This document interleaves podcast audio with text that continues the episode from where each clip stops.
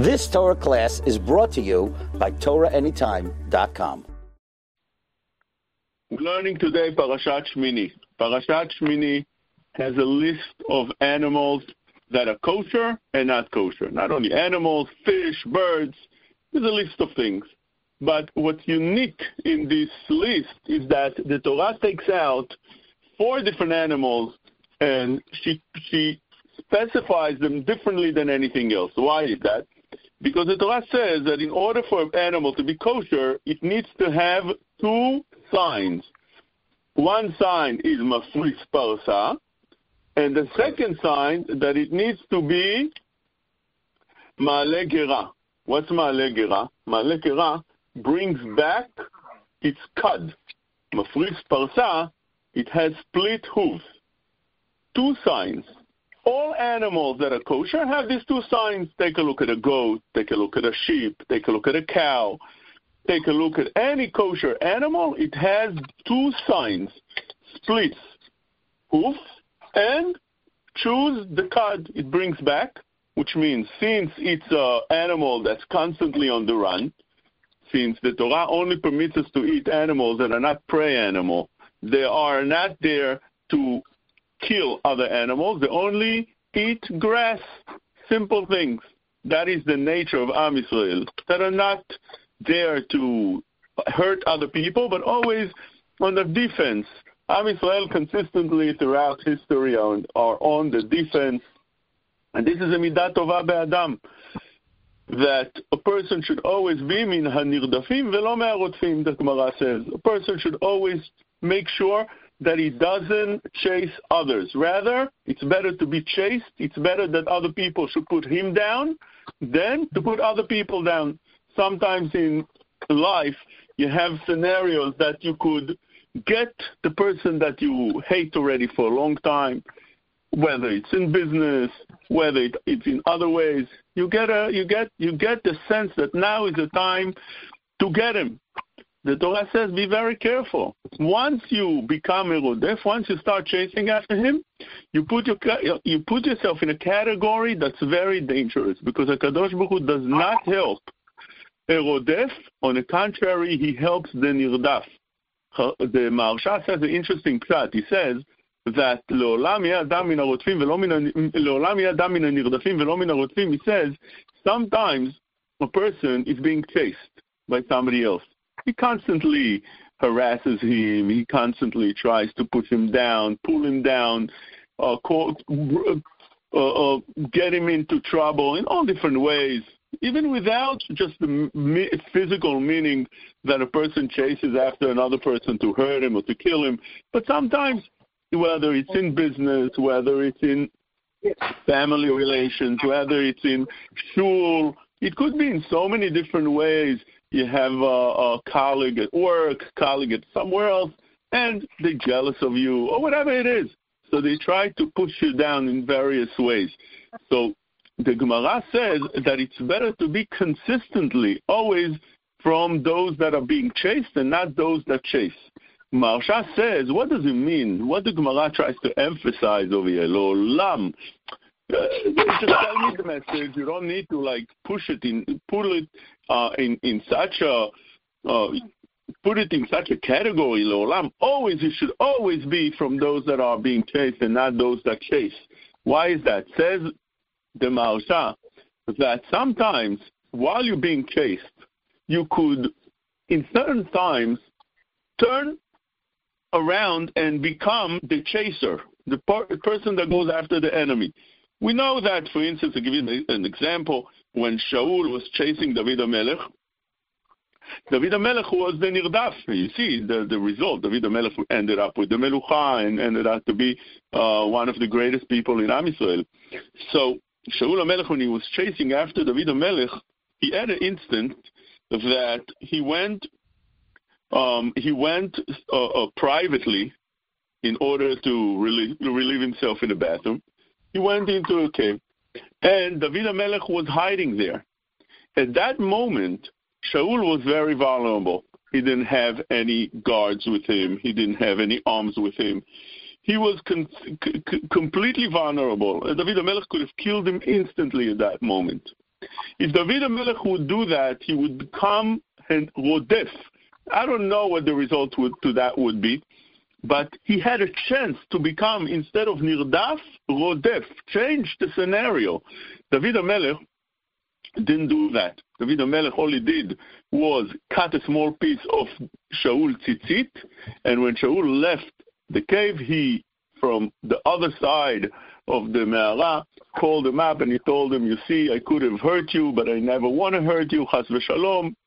Now, even that minor act that David HaMelech did, which was so heroic, it's so beautiful to see that the person could have a chance to get rid of a person that tries to kill him, tries to get rid of him. He could have finished that battle right then and then.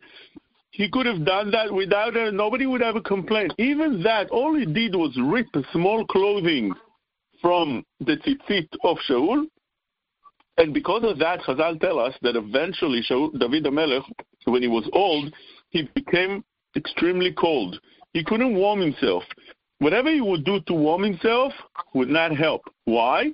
Chachamim says, since he was mevazeh de bgadim, since he put down, he degraded the clothing of Shaul HaMelech, clothing in general, you don't degrade even clothing. Since he degraded the clothing would not help him at the time of need, when he started getting cold, he started not being able to warm himself. Now, you have to realize, David HaMelech had everything. He had heaters, he had fire around. People would try to warm him up in all different ways. Nothing would help, just because, Chachamim say, he ripped the clothing of Shaul HaMelech. So, this is the ma'ala of Am Israel. Am Israel are like those animals that are domestic animals, the calm animals. They're in the back of the house. They eat their grass. They eat whatever you give them. They drink the water. They don't run after other animals to try to kill them. But they are always on the run when they're on the field. Because of their nature, the way the world works is that whenever you have somebody who's a little weak, so all try to bully him, try to get him, that's the world. It's a world that the strong wins, and the strong tries to get himself over the weak. So over here, the Torah says, if you want to know what are the signs of these two things, one of them is, as I explained, that split hooves. The second one is that he brings back the cuds and he chews it back. Why is that? The Rishonim explain, because those animals, since they're constantly on the run, so let's say the cow now is on the field. If he would have to have his meal and he would cut the grass off the ground and starts chewing and waiting for it to get into the stomach, all chewed and all fine, into small pieces, just like we human beings do, he would put himself into a danger because of all the animals that try to get him. Because of that, HaKadosh Baruch Hu created him with wonderful feature that he doesn't have to chew the food right now. He can store it inside, and whenever he gets to a place that is completely safe, he brings it back, and now he can chew it. Now, when we're dealing with those animals that bring back their cud, those are also in the list of those animals are the Arnevet and the Shafan. As the Torah says, the following. The Torah says, "Ach et ze lo tochelu, mima'alegera umamafris parsa," which means the Torah puts out those four animals because those four animals, unlike any others, have one sign out of the two. All others, all kosher animals have two signs. All non-kosher animals have no signs except the chazir that has one sign, but otherwise, none of them have one sign. Only those four. What are they? We're talking about a camel. What does a camel have? This camel has the ma'ala of ma'alegera. He brings back the card, but parsa eno mafris. He does not have split hoof. That's the camel. Together with that same feature, Shafan, ma'alegera, uparsa le'afris tameu lachem. Same thing with the Shafan. The Shafan, which is the rabbit, is also such that it brings back the cud, but does not have split hoof. And also, at Arnevet. Arnevet is the bunny. Ma'alat gerai, ufarsa lo ifrisa, tmeha ilachem. And then you have also the chazir, that's from the tmeot as well. Et hachazir ki mafris parsa, veshosea shesa parsa, v'ugera lo igar, tameu lachem. So here we have four animals that have one sign, and they are not kosher. All the others that are kosher have those two signs. Now, when the Torah speaks about those four animals, one of them is something that many debated. How could that be, since we see that in reality it's not so? What is it? The Shafan. The Shafan, the rabbit, also the Arnevet, the bunny, they don't seem to have that feature of Ma'alat Gerai, as the Torah says. The Torah says on the Shafan that it brings back the cud, it chews the cud, but in reality, those that are involved with learning about the different animals, they see that it doesn't work. The rabbit and the bunny don't chew the cuds. And if that is the case, we have ourselves over here a serious question on the Torah's dosha. Not only that, the Gemara proves that you see from here that HaKadosh Baruch Hu is the one that's in charge of nature, because HaKadosh Baruch Hu is the only one that could have known out of all the animals he ever created what's the feature of each animal. And over here, and this is Gemara, if you want to take a look, it's Gemara in Elu Torefot, Chulin, Daf Nun Tet, Amud Aleph. Over here we see such a feature that does not fit that what the Torah says, because this Shafan ve'Arnevet don't have this Ma'alat Gera. It does not bring back and chew the cud.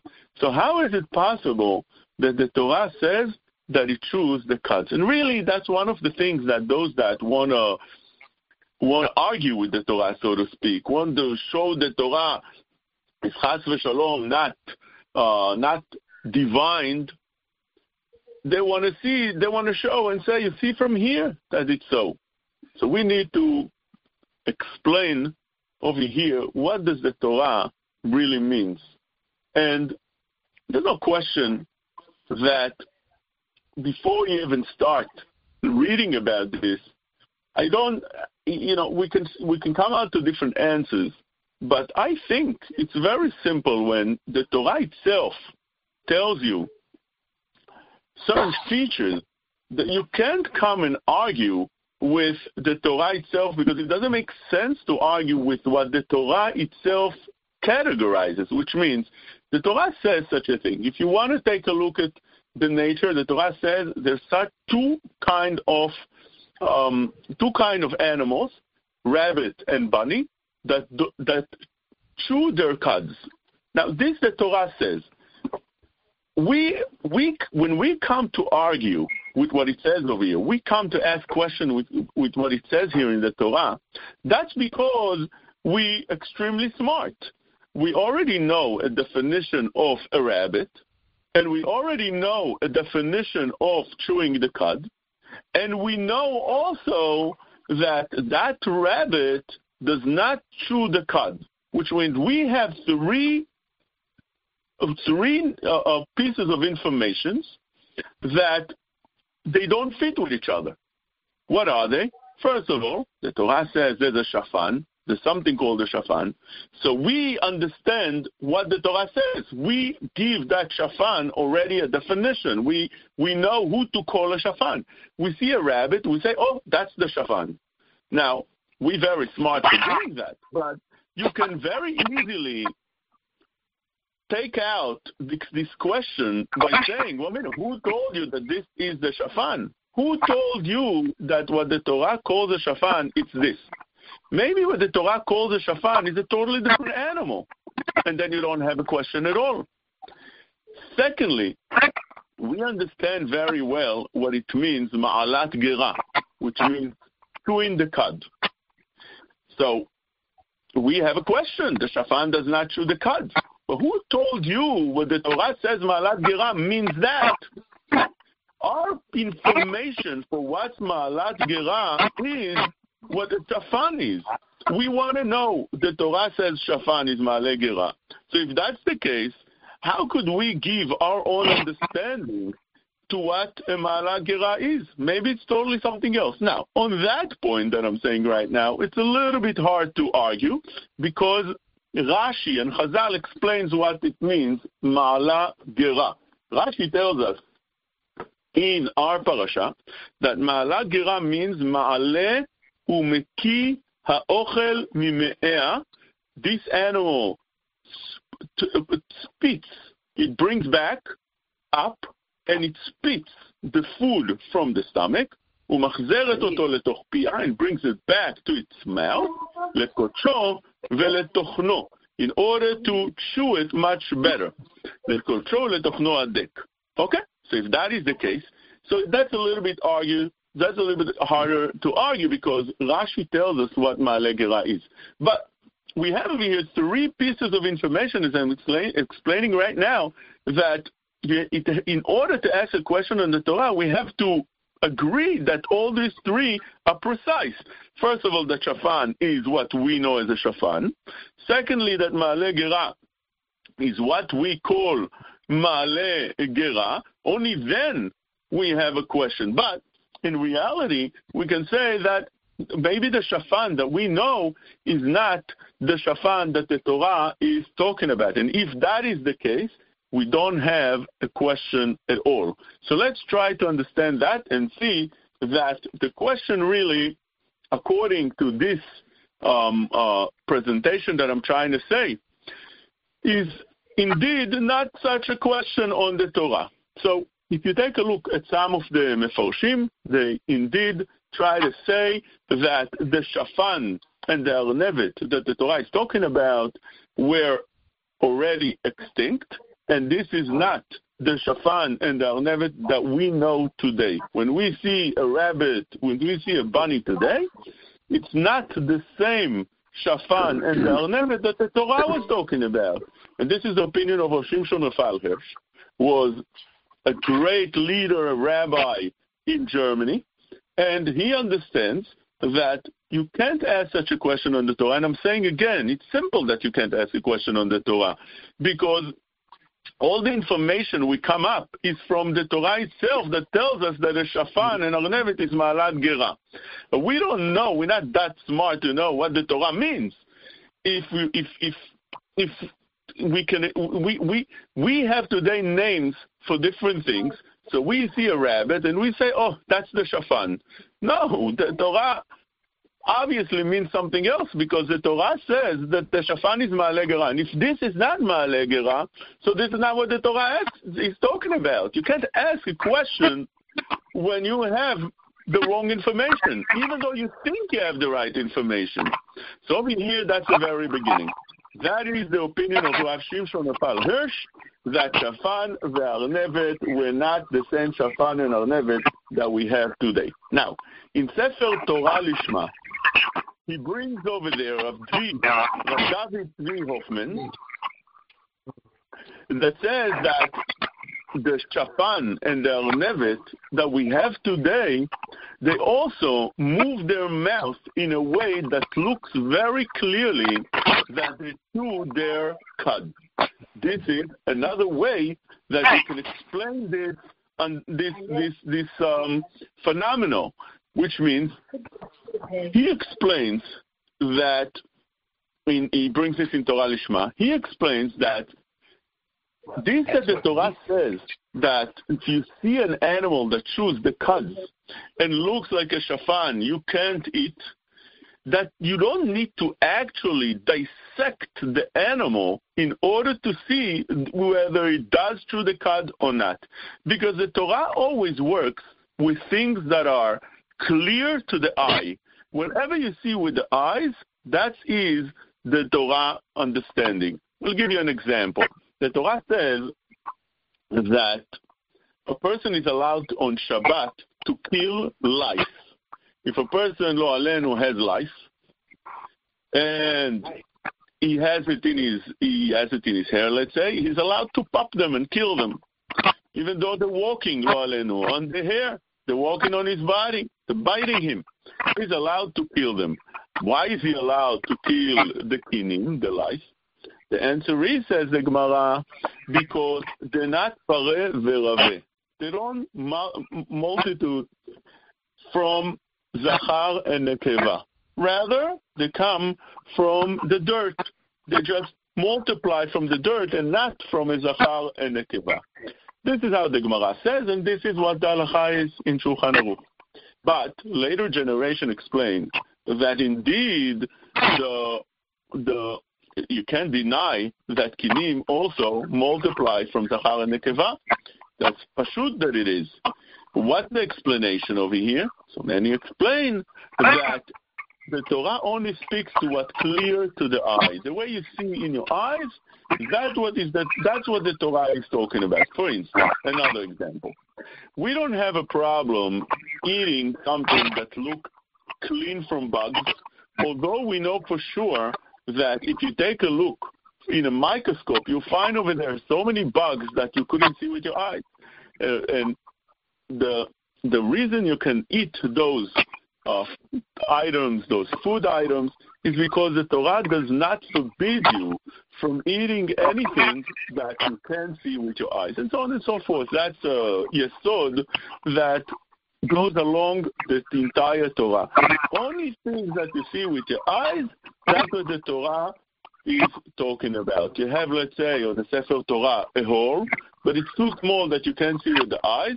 It's kosher, although it's a hole in the middle of the letter. It splits the letter, but since it's too small to see with the eye, you're not obligated. This is how the Dovev Mesharim says in the first volume, right away in the beginning. So if we take that understanding, we can understand that as well in Tosfot, Masechet Avodah Zarah Daf Mem. Tosfot says that idea that I just explained right now. The Gemara brings there in Tosfot that Dag Tameh, anybody that has a dog, a fish that is Tameh, you'll see that it does not have spine. That's what the Gemara says. Dag Tameh en lo shidra. Says the Tosfot, wow, what a sign. Dag Tameh en lo shidra, a fish that is Tameh does not have a spine. If that is the case, why didn't the Gemara say also one of those signs together with the snapir, the kaskeset? In other words, you're saying that anything that is kosher, any fish that is kosher, has to have snapir and has to have kaskeset. Why didn't you say also that any fish that is tahor has a shidra, has a spine? Says the Tosfot the following answer. Any sign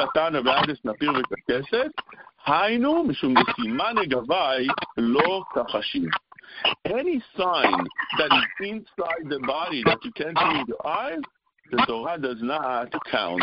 And the Chachamim did not count. We don't pay attention to that. Over here also. Since the bunny and the rabbit do not in the inside, don't have those features, don't have those elements to show that they chew the cuds, but they appear to chew the cuds. And today, many say that this is what the Arnevet and the Shafan do. They look like they chew the cuds.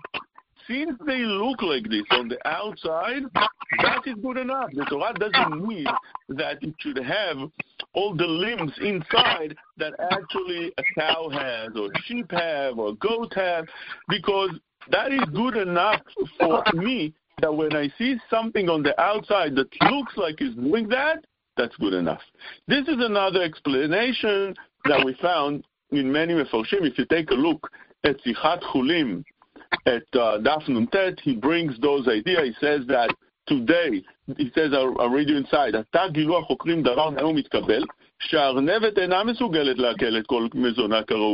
Arnevet, the bunny, can't digest all the food immediately. The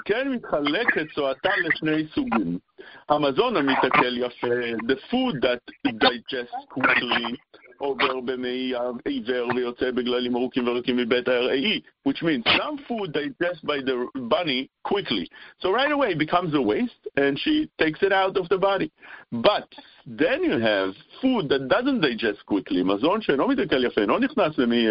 אלא נפלט בגללים, עיגולים וקשים, אותה הארנבת חוזרת ואוכלת ולועסת אותם שוב לעיכול נוסף.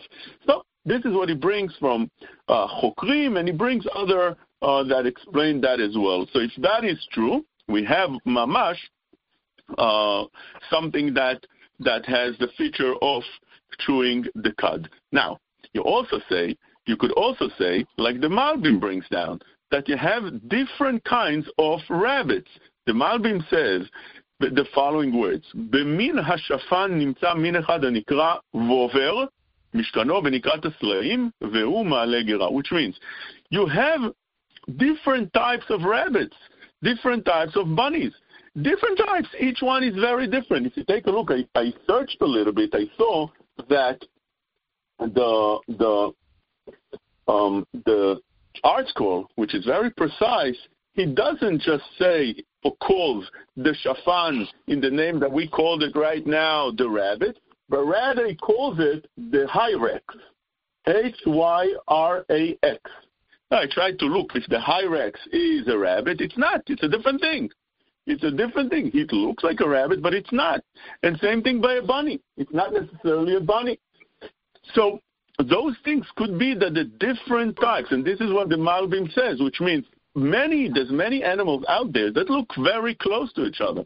Says the Malbim, "Bemina shafan nimtza min echad shenikra vover, mishkano benikrat aslaim." He lives in the rocks. By the way, it's very precise that the Shfanim live in the rocks from the Psukim in the Torah. The Torah says, for instance, in Teilim it says, Teilim Kuf Daled, Harim Agmulim Layalim, Slaim Machase Lashfanim. And Meforshim explains, why is it that the Shfanim, the rabbits, hide in the rocks? The Meforshim explained that since the rabbit is a soft animal. It needs to hide itself in places that it can't be killed. Also the same thing in Mishlei. Mishlei Lamed, Taf Vav, it says, "Shfanim am lo atzum, Bayasimu Basela Baitam." Very interesting pasuk in Mishlei from Shlomo HaMelech. It says Shfanim, which is the Shfanim that we're talking about. Am lo atzum, Bayasimu Basela Baitam. Where do they live? In the cellar, in the rocks. It's very precise what we're learning over here, that the Malbim explained that those are what we call vover, and they hide in the rocks. Voda Rabbanim, I appreciate you joining us today. I wish all of you that you should have Shabbat, Shalom u'Mevorach, Shabbat of peace, Amen. Shabbat with Briut. You should all enjoy Amen. The Shabbat, Be'ezrat Hashem, Bekarov Mamash, HaKadosh Baruch Hu will take us out from this Hesger, Mamash, and bring us back to the Shul, and we'll be able to rejoice together and appreciate what Amen. We lost. Be'ezrat Hashem, we will have a shiur either on Sunday or Monday. We'll see how the schedule works. And the shiur will be about Sirat HaOmer. Maybe we'll talk about the Isur of Chadash and Yashan, and which is Nogea to the Omer, because the Omer, Korban HaOmer, would permit that of the eating of the flour that made out of the 5 grains, understanding it well up to the halacha. Stay tuned. Enjoy the Shabbat. Chazak u'Baruch. Shabbat Shalom. Chazak u'Shalom. Shabbat Shalom. Thank you. Shabbat Shalom, Rabbi. Thank you.